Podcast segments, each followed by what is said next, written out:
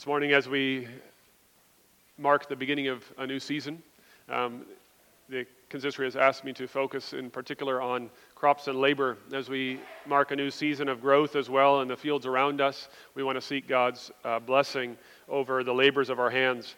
And so, in connection with that theme, we're going to read together from the letter, first letter of Peter, chapter 5, verses 1 through 11. And our special focus will be on verses 6 and 7.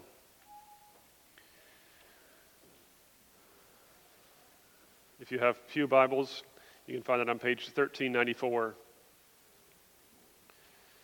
1 Peter 5, we'll read verses 1 through 11.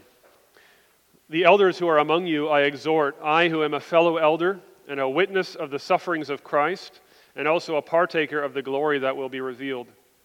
Shepherd the flock of God which is among you, serving as overseers not by compulsion, but willingly, not for dishonest gain, but eagerly, nor as being lords over those entrusted to you, but being examples to the flock.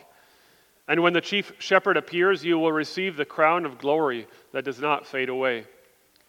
Likewise, you younger people, submit yourselves to your elders. Yes, all of you, be submissive to one another and be clothed with humility. For God resists the proud, but gives grace to the humble. Therefore, humble yourselves under the mighty hand of God, that he may exalt you in due time, casting all your care upon him, for he cares for you. Be sober, be vigilant, because your adversary, the devil, walks about like a roaring lion, seeking whom he may devour. Resist him, steadfast in the faith, knowing that the same sufferings are experienced by your brotherhood in the world.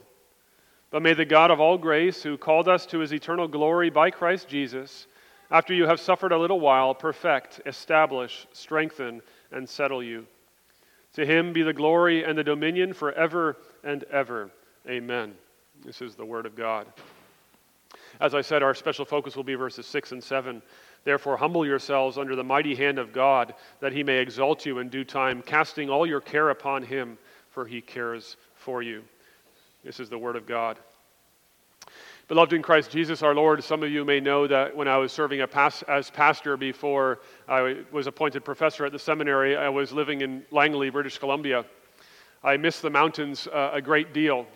And when we lived there, spent as much time as possible in all my spare moments going out into the mountains, whether it was on my motorcycle or climbing to the top with some friends, or the much easier time when we took the gondola up to the top of Whistler.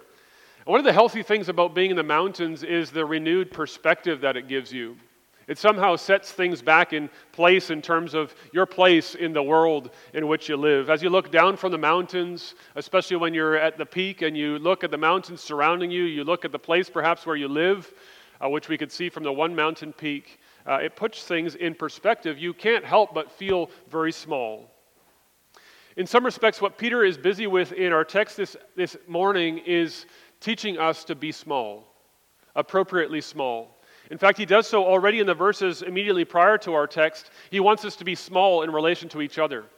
He speaks of humility, and he speaks of being submissive to each other within the body of Christ. He wants us to, to live as brothers and sisters, as people with humility, as people who are humble. And then in the words of our text, he changes tack, as it were, and he addresses our relationship with God. And he says we also need to, of course, be humble um, before God, before the God of heaven and earth, before the creator of the universe. if you think of those two perspectives, humility towards one another and humility towards God, you might think that the second, the latter, is much easier than the first. It's much easier to be humble towards God than it is to be humble towards each other. After all, who thinks of himself as big or great in comparison with Almighty God? And so we can think if, if you're having trouble with humility before God, well, take yourself to the nearest mountain. I guess that would be a blue mountain here. Take yourself to the nearest mountain and, and stare down and remind yourself that you are small and God is great. Or just as good, I imagine you have much better experiences here than, than close to the city of Hamilton. Look at the night sky when this when the sky is clear and you see the stars, and you're reminded that we are small creatures and God is a great God. You might think it's easy to be humble before God, but when we think about it more deeply, it isn't as easy and natural as we might think. Because Peter is addressing a particular concern about Christians who are anxious, Christians who are worried and afraid. He speaks about all of our cares. In other translations, use the word anxieties there. He addresses people who have cares and concerns, worries and anxieties, and he teaches us that actually these things expose the fact that we are not humble before God. And the reality that to address these cares and concerns, we ought to humble ourselves before God because our worries, our cares and concerns expose a, a lack of trust, a, a doubt in who God is. And so Peter's command comes to us in a very relevant way, doesn't it? If we reflect on our own situation uh, this morning, living as we do in an anxious age, as somebody has called it, the age of anxiety.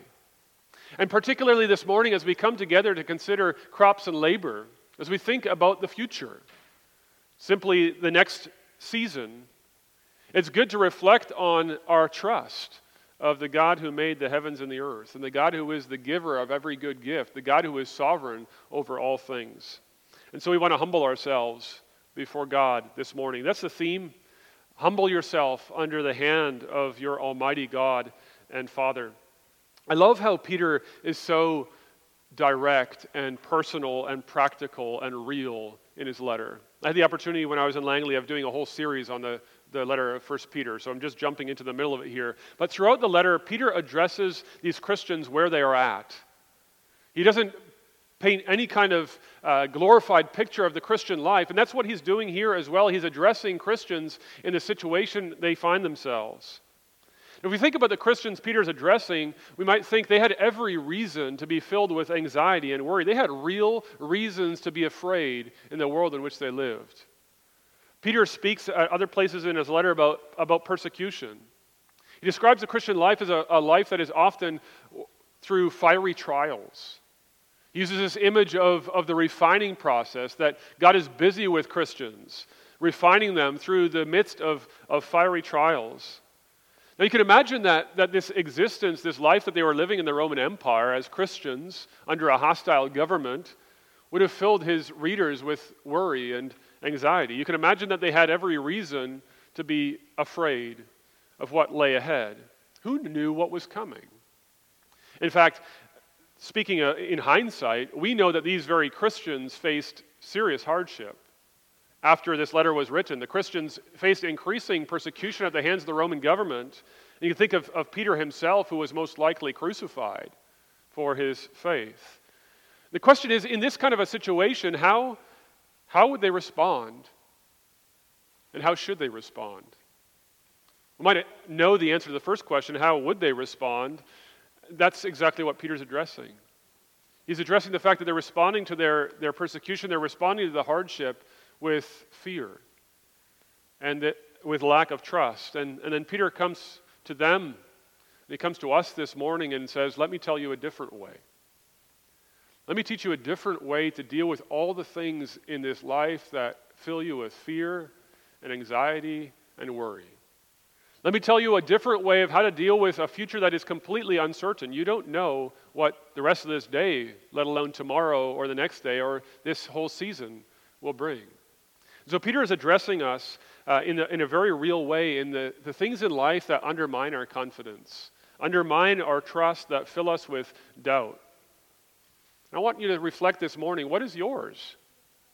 What are your particular anxieties and worries? What are the things that fill you with doubt or lack of trust? What keeps you awake at night? What is it that you're afraid of? Aren't we, in general, such anxious creatures? I think in, in our day and age, perhaps more so than ever, technology somehow has, has played upon our, our greatest fears. And sometimes these fears are entirely irrational. I know someone, a mother, who every time her, her, her baby eats is terribly afraid that he's going to choke. And I've cited statistics and made very clear um, suggestions. But there's this irrational fear that simply is very difficult to eradicate. And that's not a judgment, that's simply reality. And perhaps you have your own. You can think of your own irrational fears, no matter how many statistics somebody can throw at you. it doesn't seem to go away. It's real. And so Peter comes to us and he addresses us in this situation. Of course, we want to begin by simply saying um, some fears are irrational as well. We're not, we're not leaving those out of the picture either. Why not have a fear of accidents when they happen so frequently? Why not fear failure when you've failed in the past? Why not be anxious about anything because so much can go wrong? Who knows what the future holds? As we think of crops and labor, we're going to sow, uh, the farmers among us and in our society will sow seed into the ground. They have no control over whether or not that crop will be bountiful or not. They will do what they can, of course, but the result of it is entirely out of their hands. Who knows for you whether your paychecks will continue to come in week in, week out, or month in, month out? Who knows if your bankrupt, your, your business won't go bankrupt in this coming year? Perhaps this uncertainty is causing your blood pressure to be raised here in this moment. That's not my intention. My intention is to say we need to know what to do with these things that, in a, in a very real way, ought to be responded to f- with fear and anxiety and worry if we're living simply as those who are going about our own way. But Peter teaches us something different. Peter teaches us that ultimately the things that keep us up at night the things that fill us with worry are all the same, and they require the same response, and the response is humility before the God of heaven and earth. But more than that, it requires us to actively, actively humble ourselves under the mighty hand of God. That is, humility is not just a characteristic, it's not just who we need to be, uh, a fruit of the Spirit, but humility, being humble, is something that we need to actively do. Peter gives it as a command Humble yourselves under the mighty hand of God. What does he mean by that?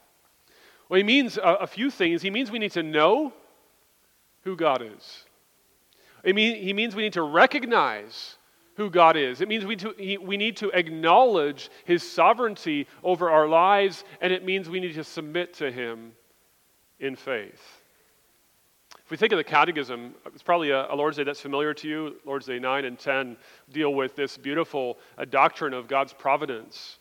Humbling yourself under the mighty hand of God, what Peter tells us is knowing the truth of the Catechism that God, the one who created the heavens and the earth, is the one who still upholds and governs them by his eternal will and providence. It is that he is in control over all things in this universe, that there's not a an atom that is, not out, that is outside the control of our sovereign God. That there is not a millisecond in which he is not exercising his sovereignty entirely. And so when we think about humbling ourselves under the mighty hand of God, it involves, first of all, knowing who God is. Nothing comes by chance.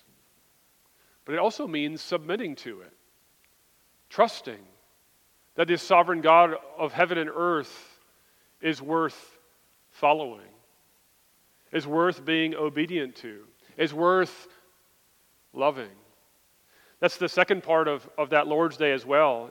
It means that in Him I trust so completely as to have no doubt that He will provide me with all things necessary for body and soul, and will also turn to my good whatever adversity He sends me in this life of sorrow. Notice how the Catechism, as well, is so honest about what life is like. This is the phrase it uses to describe life life of sorrow. We have a baptismal form, which many of you will be familiar with. It also has a very similar type of phrase that says, This life which is no more than a constant death. How do you live in a world like this? Well, that's what Peter is addressing us on this morning. He's saying, Let go of your, your worries and fears and trust. Humble yourself before God. That is, submit yourself to the knowledge that God is sovereign over us. And so that requires, this humility that Peter is speaking about requires knowledge and trust. And those two things have to go in hand in hand, of course. The more you know, the more you can trust. It is if you don't know God to be good, why should you trust Him? If you don't know God to be all powerful and sovereign, why should you trust Him? So Peter says, Humble yourself under the mighty hand of God. Let's not pretend this is easy, of course. It's, it sounds like a rather passive exercise. Humble yourself under the mighty hand of God. It is not. If you recall what Peter writes immediately after our verse, verse 7, he describes the devil prowling around like a roaring lion. That's the life he's imagining. As he says, Humble yourself under the mighty hand of God, he's imagining a world in which we are at war in which we're at war and there is an enemy who is prowling around like a roaring lion. And so the, the message, the command, humble yourself, is a call to war. It's a call for us to exercise spiritual warfare, to battle against the things in this life that threaten to distract us from the God who made us and the God who loves us. It's a call to resist the temptations to let these things distract us from the God who cares for us. It's a call to fight our feelings with what we know. You see that so often in the Psalms. The psalmist expresses his feelings very openly. It's a wonderful thing, isn't it?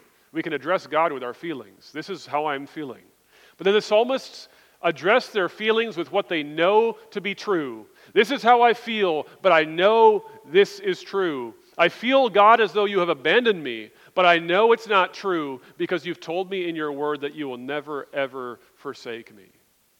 So P- Peter teaches us to humble ourselves by taking what we know and speaking to our souls. We can think of what we're going to confess this afternoon as part of this, this um, humbling ourselves. We're going to confess the, the Apostles' Creed again. I believe in God the Father, Almighty, creator of heaven and earth. That's a battle cry.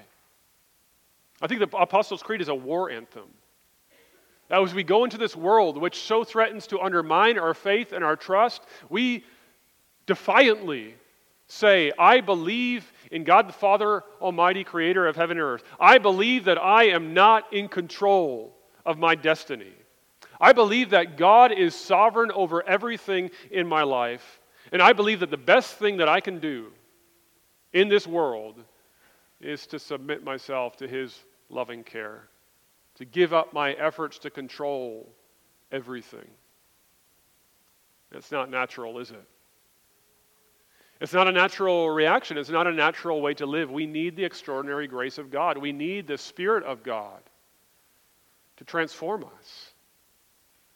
Thank God that faith is a gift. Because it was up to you to work it up in your heart, you would be at a loss now. You would go out of these doors and you'd say, Well, I, I'm, I'm stuck. I've tried. But we can come to God who said to us in Christ Jesus, He says, Pray for my grace and the Holy Spirit, and I will give it to you. And so we go to the Spirit and say, Increase my faith, deepen my trust, allow me to submit myself to the sovereign hand of God. We need to pray then that our tunnel vision is removed because that's really what it is, isn't it? it we, we get stuck. Our, our gaze gets focused on the things that are directly in front of us, and and the Spirit opens our gaze to take in the God of the universe.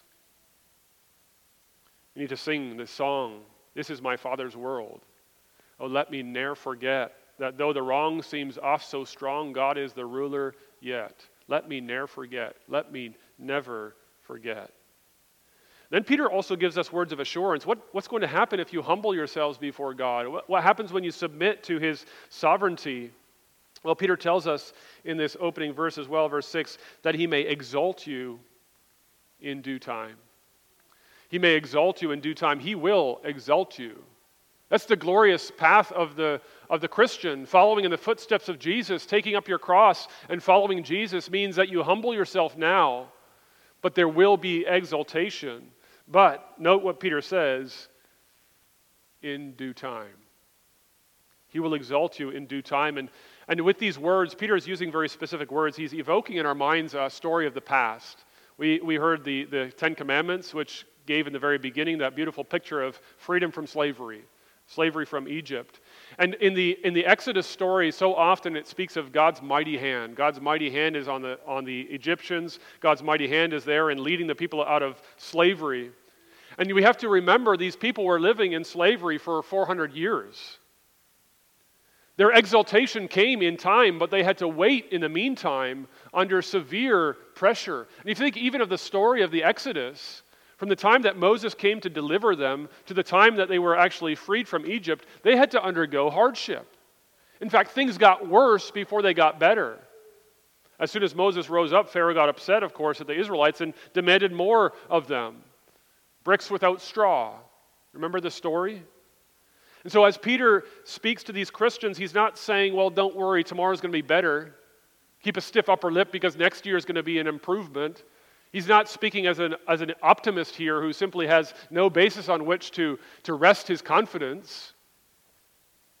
He's speaking as somebody who has submitted to the sovereignty of God, as somebody who, who knows the end of the story and the beginning of the eternal story.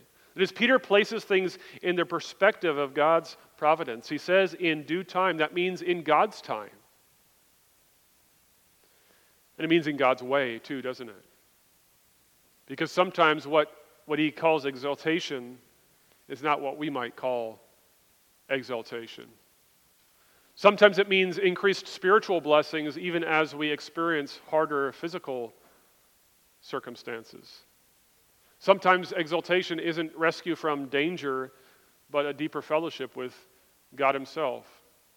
You can think of, of the prayers, no doubt, that the, our Ukrainian brothers and sisters have been offering up over these past months and have not experienced exaltation, but have experienced greater hardships. Is God not answering those prayers? Sometimes God takes things away from us so that He can give us more of Himself. Sometimes God does not remove the hardships from us so that He can draw us more closely into His embrace. In due time, Peter says. And the reality is, often in due time means at the end of time. That is, Peter roots our hope, our ultimate hope in the world that is to come. You see, things can get better in this life. But if that's all there is, then what good is it? if it's not the end of time in which God is going to set all things right, in which God will, will take all the sad things and make them untrue, as Tolkien put it, well, then we have no hope.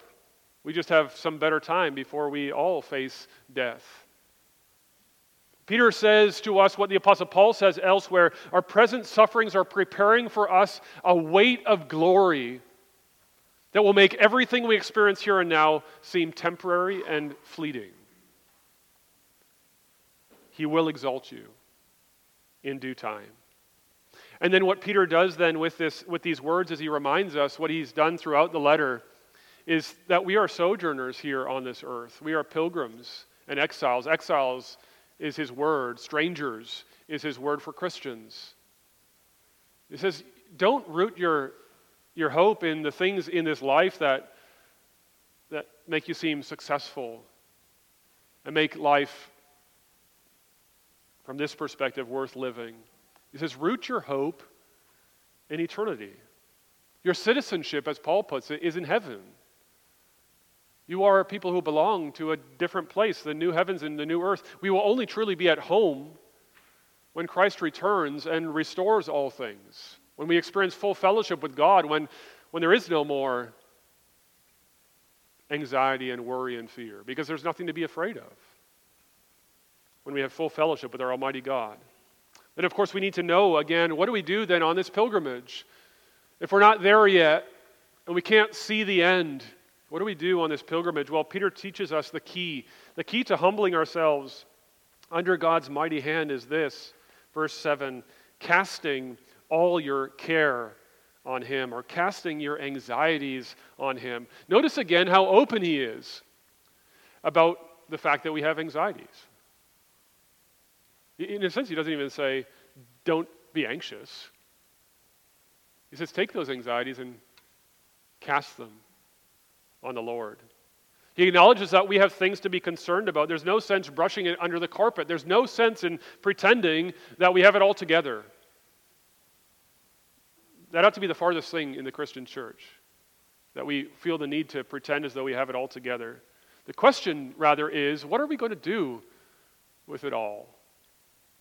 Peter says, Cast your cares on him. And I think what Peter is remembering here, given the words that he's using, is something that Jesus uh, taught him while he was on earth. I want to read those words with you. They're sure to be familiar to, uh, to many of you.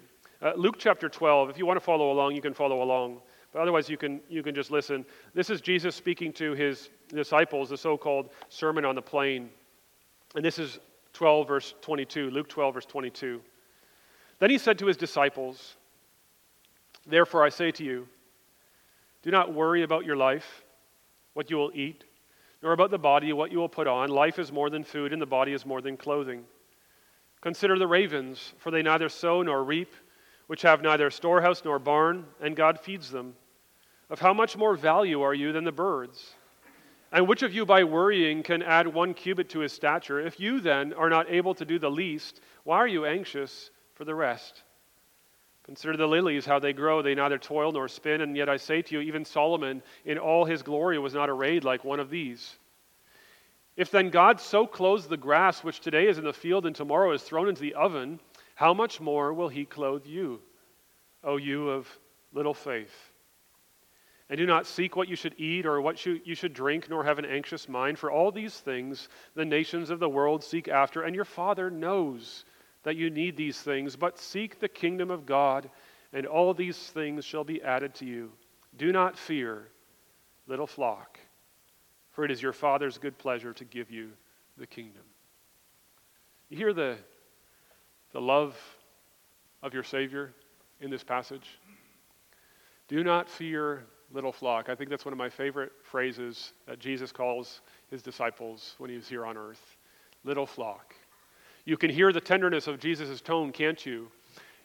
He says, Listen to me, little flock. Look at the birds.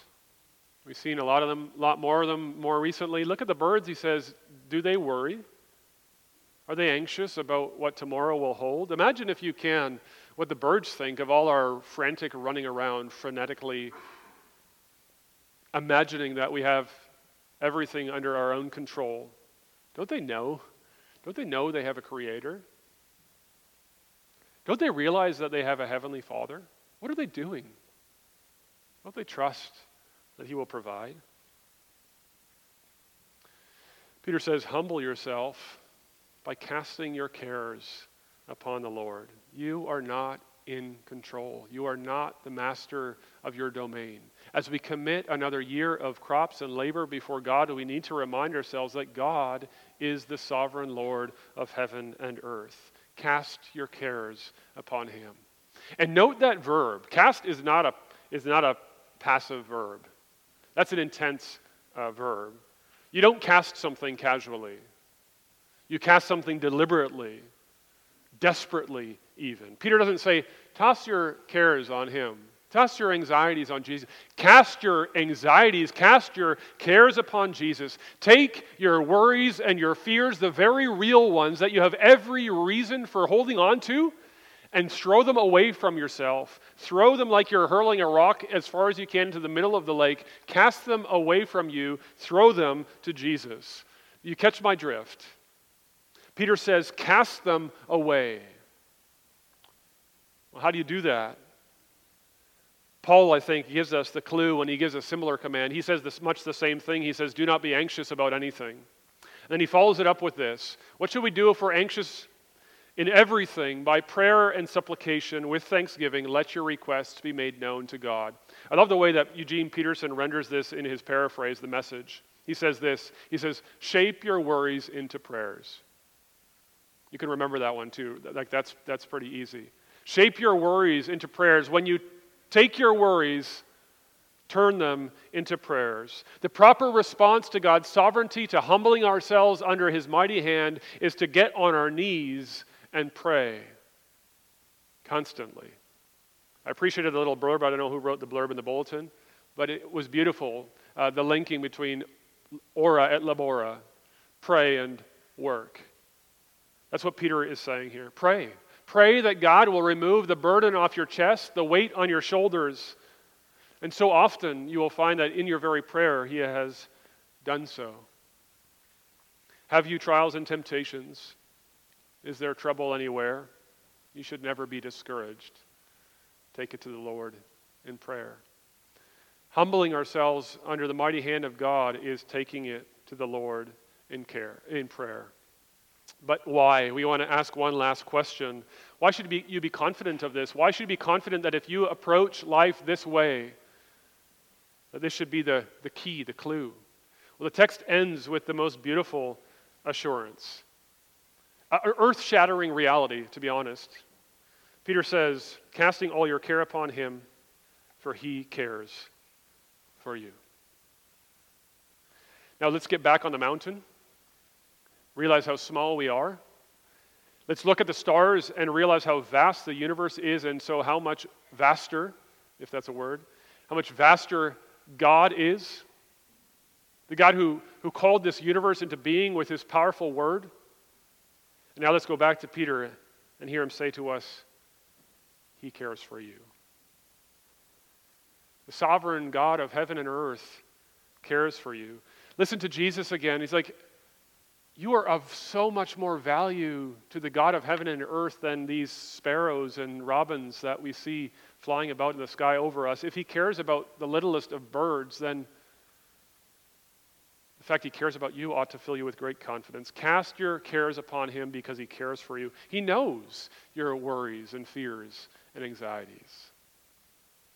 He knows because He entered into our reality. He walked the road with us. He entered into this broken world. He took on our infirmities, our weaknesses, because Jesus walked the road that we walked. He knows what it is to live in this fallen world. Not that he failed to trust as we do, not that he ever failed to bring to his Father what he needed to bring to him. No, but he wasn't ashamed to be with his disciples. He is able to sympathize with us in our weaknesses. God is able to sympathize with us in our weaknesses, and He bears us with patience when we have weaknesses, and He bears us with love when we fall short. Just think of, of a moment in the life of the disciples with Jesus, one you're no doubt familiar with the Sea of Galilee, one of those many trips across the Sea of Galilee, and a storm whipped up. And Jesus was fast asleep in the bottom of the boat. Now, let's remember who Jesus is the Son of God. The Son of God who, who spoke the world into existence, through whom all things were made. The Son of God is, is sleeping there in the boat with them. And how do they respond? They're terrified. They're terrified. They shake him awake and they, they say to him, Jesus, don't you care about what's going on here? Don't you see what's going on around you? Don't you care about us? We're going to drown. And now hear the tender words of our Savior, much the same tone as Luke 12. Why are you afraid, O you of little faith? I'm right here. I'm right here. Don't you trust me? Don't you know me? Don't you think I care? In the same way, He knows our own weak faith. He knows when we doubt. He knows our fears, and He says, Bring it to me. Cast it on me because I care for you. Matthew tells us that immediately after, the, after he rebuked the disciples tenderly, he rebuked the wind and the waves, and there was a great calm. I think it's a beautiful picture of, of the peace that only Christ can give us when we humble ourselves under God's mighty hand. Paul talks about a peace that surpasses understanding. When we let go of our worries and fears and we rest under God's sovereignty, that's the peace, the calm that God can give us. Only God can give it. Only God can calm the storms that rage in our hearts or rage in the world in which we live. And so we say, I believe in God the Father Almighty, creator of heaven and earth, and He cares for me. He cares for me. He loves me. He loves you. For the sake of Christ, the Catechism puts it, He is my God and my Father. I haven't even touched on that yet. He's adopted us to be His children and heirs. Does that not blow you away? Is that not the recipe for uh, completely earth shattering, mind blowing perspective on this life? Say, My God cares for me. He is able to do all things because He's Almighty God. He is willing to do it because He's my faithful Father, because He's purchased me with the precious blood of Jesus. And so, as we entrust another year to God's care, remember, He cares for you. Your cares are His cares, your concerns are His concerns. He is the answer to your fears and your worries and your anxieties. He's the answer to all of it. If you're still doubting, still lack trust, look at the cross. You want to see how much God cares for you? Look at the cross of Jesus. The Father loved us so much that he was willing to give up his only Son and pour out his wrath upon him so that we could be adopted into his family. Look at the cross. See your Savior who was willing to submit his body to the cross, to take on your guilt and your shame because he loved you. And he loves you to the end, as he told his disciples. He cares for you.